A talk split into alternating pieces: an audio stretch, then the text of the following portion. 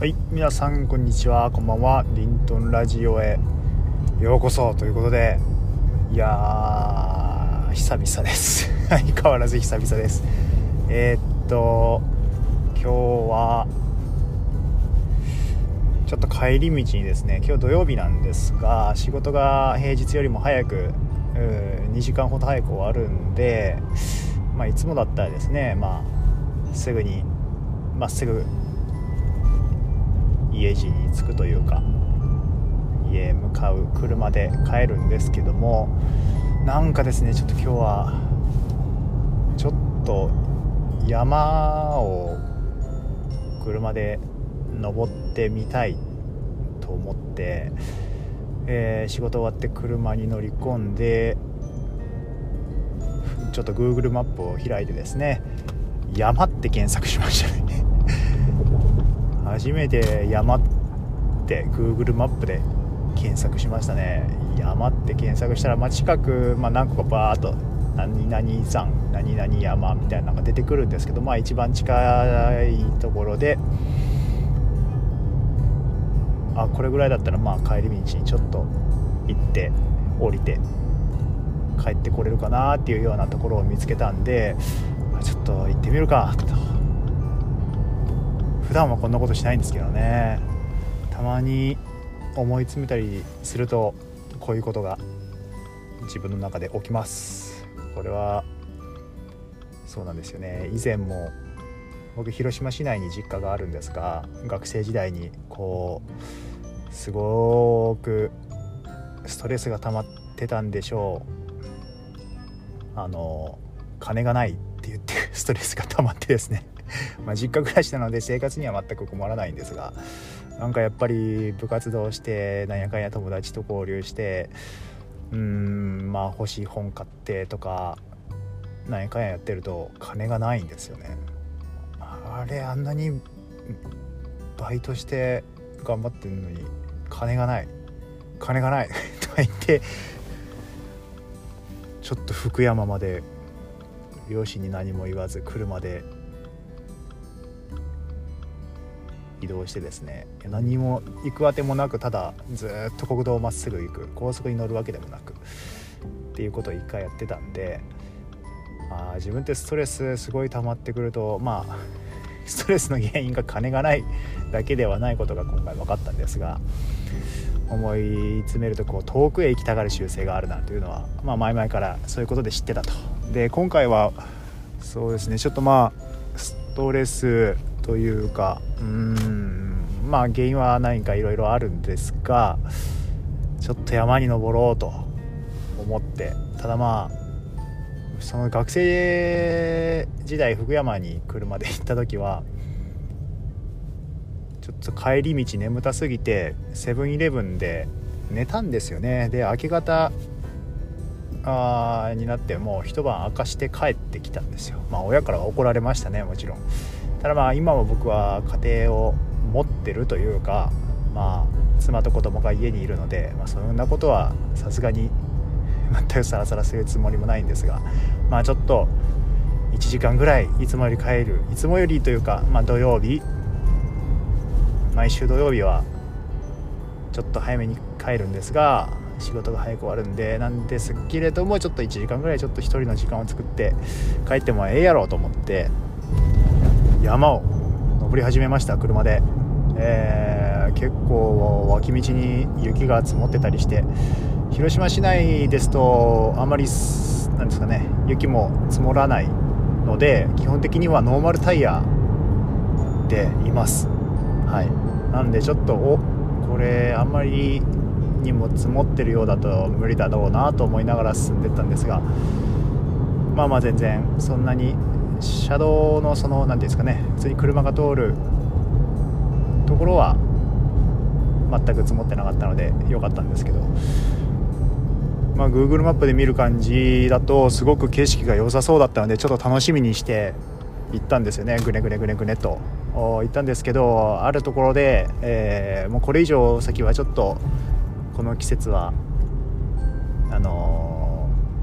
ー、車での入場は控えてくださいっていうような看板が出ていてちょっと泣く泣く残念ながらそこで一旦引き返すこととなりました。で引き返してああまあここまでか全然なんかいい景色見れんかったなと思って引き返していくとまあいい感じにですねバーッとこう山あいから、えー、瀬戸内海を望めるようなあ風景がちょっと車も止めれるような箇所があったのであよかったこういう風景が僕は見たかったんだ見たかと思ってですね車を止めてちょっと降りて写真を撮ってツイッターに上げて帰ってる途中です。はいというところなんですよね。うんいやまあやっぱり山登りって別にあんまりやったことないですしあれなんですけどやっぱり高いところから海を眺めるっていいですね。なんかいい感じでしたね。もっといい風景上まで上がれたら撮れたんだろうなと思ってるんで、まあ、またちょっとこの冬を越えたらもう一回ってみたいなと思います。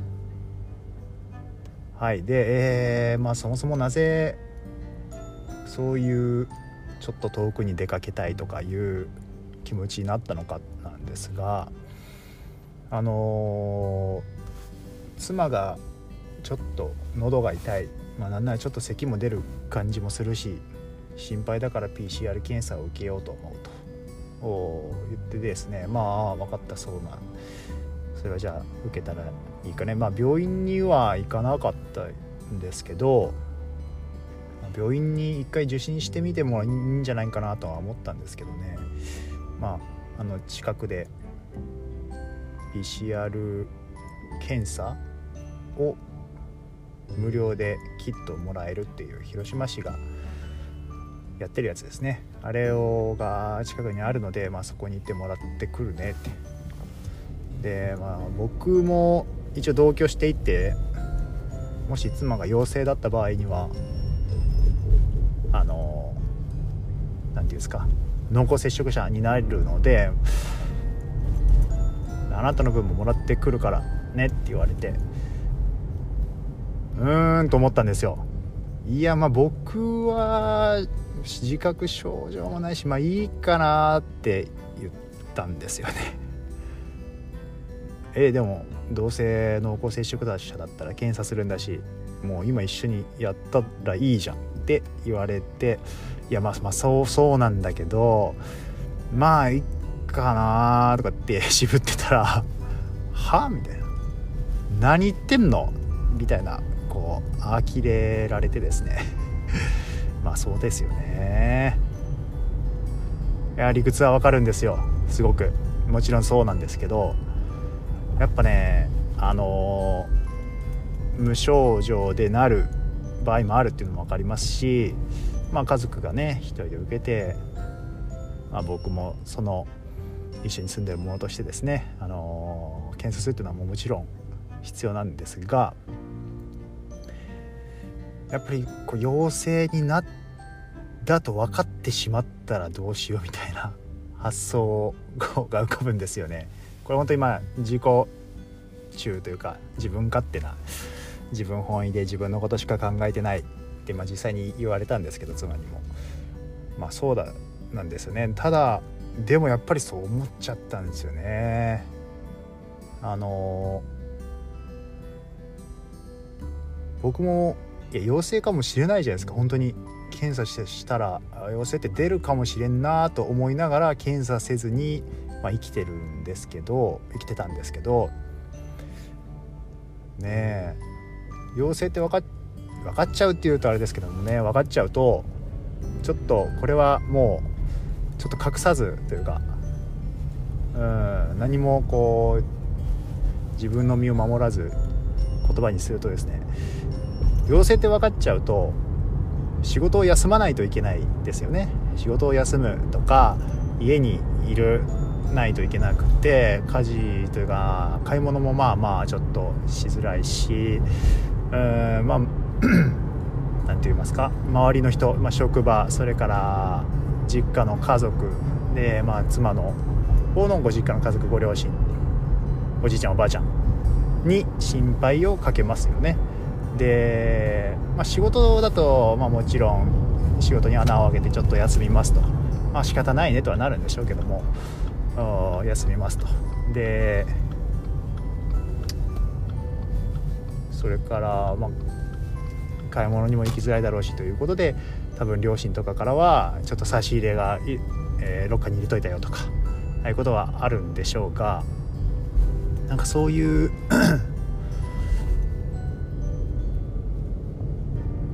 未来が見えてうんその未来を陽性になっちゃうと まあやおなしそうなってしまうわけですよ。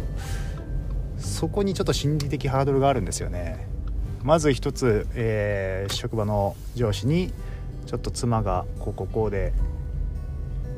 えー、心配なので検査を受けますと。で検査を受けるとなって僕ももしかしたら陽性かもしれませんと。検査を受けます。僕も検査を受けます。陽性かもしれません。陽性だったらすいませんみたいなことを、まあ、一応報告するんですが、まあ、その報告のハードルそれもちょっとハードルが個人的にはあって嫌だなと思ってたんですけど、まあ、結局それはしたんですよね。で加えてもし陽性だったり濃厚接触者となった場合はちょっと仕事を休むようになります。っていうのでなんか申し訳ない感じ。でなおかつうんそこからのそうですねまあいろんな人に、まあ、医療従事者含め行政の方含め、えー、家族親族職場の人まあ、自分と関わりのあるですね、まあ、社会関係のある方とにちょっと心配をかけてサポートをしていただくということになると。ただ検査して なくて陽性かどうかもう分からない。状態ブラックボックスの状態だとまあそうはならないんですよ。うん。だから陽性って分かりたくないなってやっぱ思いましたね。はい。いやそうなんですよね。まあそそうこうしてるうちにちょっと妻が本当に呆れ果てていや本当に自分のことしか考えてない。ねってこうはいすいませんというところでまっすぐ家に帰るのをためらって山に登ってきました。というところですね。いやどうですかね。あの、まあ、僕自身なんか知り合いとか、まあ、もちろん妻が陽性になったからといってすごい、まあ、それはもちろんサポートというか、まあ、当たり前にするんですけどそれが嫌だな面倒だなとかは絶対っていうのはあれですね。まあ思わないと思うんですよ。別に。で僕の職場の人が同僚の方がもし陽性だとか濃厚接触者になって仕事休みますってなったとしても、まあ、全然ああそれ仕方ないね。いや気をつけよう。僕らはもうなってるかもしれないしまあどうですかね。みたいな。全然その程度なんですけど。なんかね自分が誰かに迷惑をかけるとか思っちゃうんですよね。で昨日はそれを考えてまあそんな僕ごときが誰かに仕事を休むことで迷惑をかけるだなんてそんな仕事ねそこまでの仕事ができているのかっていうところもありますし、まあ、傲慢なんじゃないかなっていうところで昨日はもう夜考えるのをやめて寝たんですけどまあ、事実そういうふうに捉えることもできるでしょうしうん。まあまず僕の状況はま無症状だったっていうのが一つで無症状で検査して陽性だったらなんで検査したんかっていうとまあ、同居人にちょっと一末の不安があったからっていうことにはなりますがまず同居人が陽性で濃厚接触者っていう大義名分があって検査だと僕も全然いいんですけど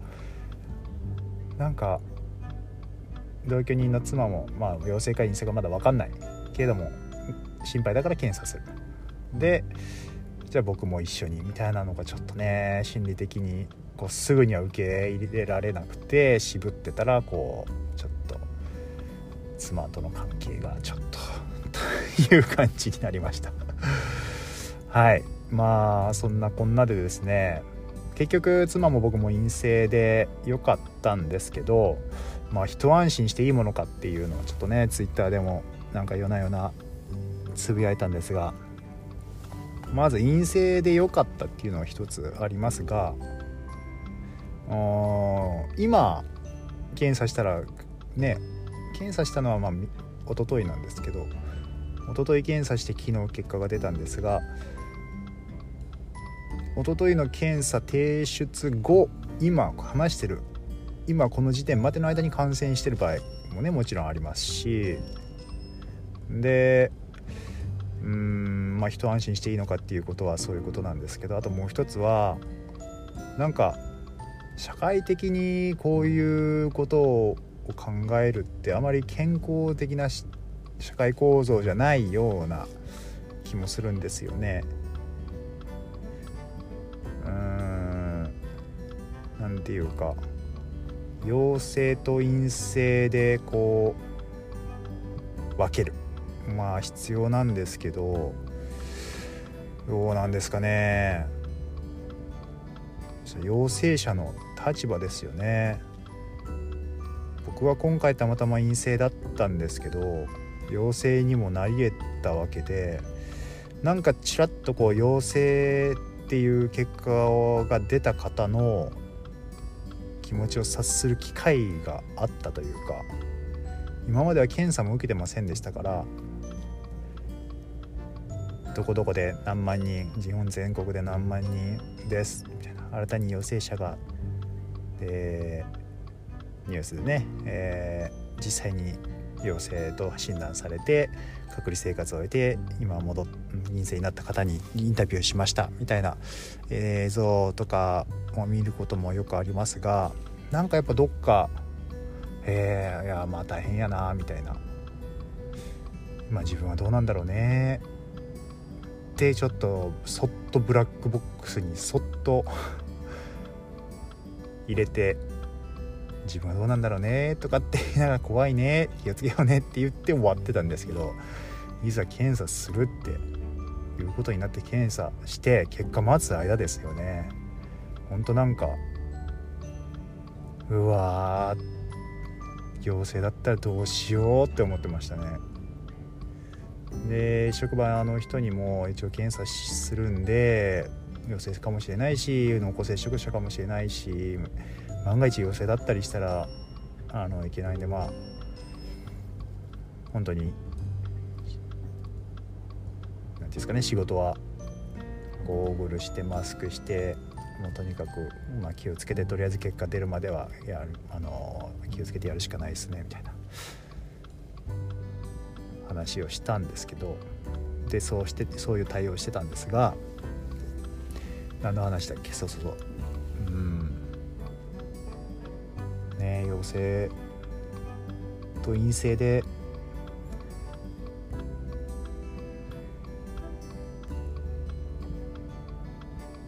何なんですか？何がやっぱ何か失うのが怖いのか。今までの平穏な日々を、えー、陽性になった場合はいろいろやっぱ日々を失いますよね。陰性もしくは検査しないしていない状態検査しなくてもいいような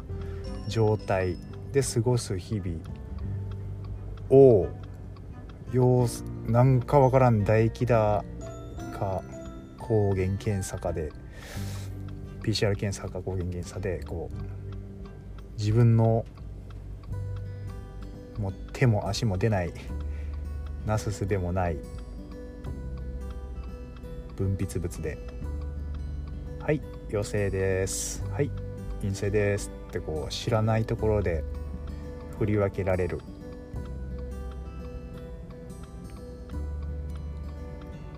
もう半太刀打ちもできない。いやいやそれでも僕はやってないじゃないですけど。それでも僕はいや陰性じゃ陽性じゃないと思いますとも何ともいや言うこともできない。うん。なんかそういう自分の行動できる影響を与える範囲を超えたところで決められ自分のことが行動が規制されるっていうところにちょっと恐怖心というか違和感とかあるのかなと思いました。いやそういうところでちょっとメンタルをメンタルリソースを消費しましたね。久々にね。やっぱこういうあれですよね。問題点にこう向き合うとメンタルリソースめちゃくちゃ消費しますね。消費したらちょっと山に登りたくなったり 車で遠出したくなったりしますよね。これどうですかね。皆さんどうされとってなんですかね。まあお金を使ってバーッと使ってこう買い物してわ発散っていうタイプの方もいらっしゃるかもしれませんしもう運動もしくはもう読書にふけるそれから一人で考え込む代替に話して共有するいろんなやり方あるかもしれませんが僕は遠くに行くっていう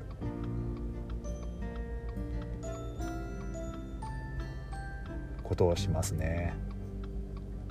っていうことでしたはい、えー、もう家の近くに帰ってきてるんでこのまま。あとは車庫に入れてお家に帰りたいと思います。はい。それではまた。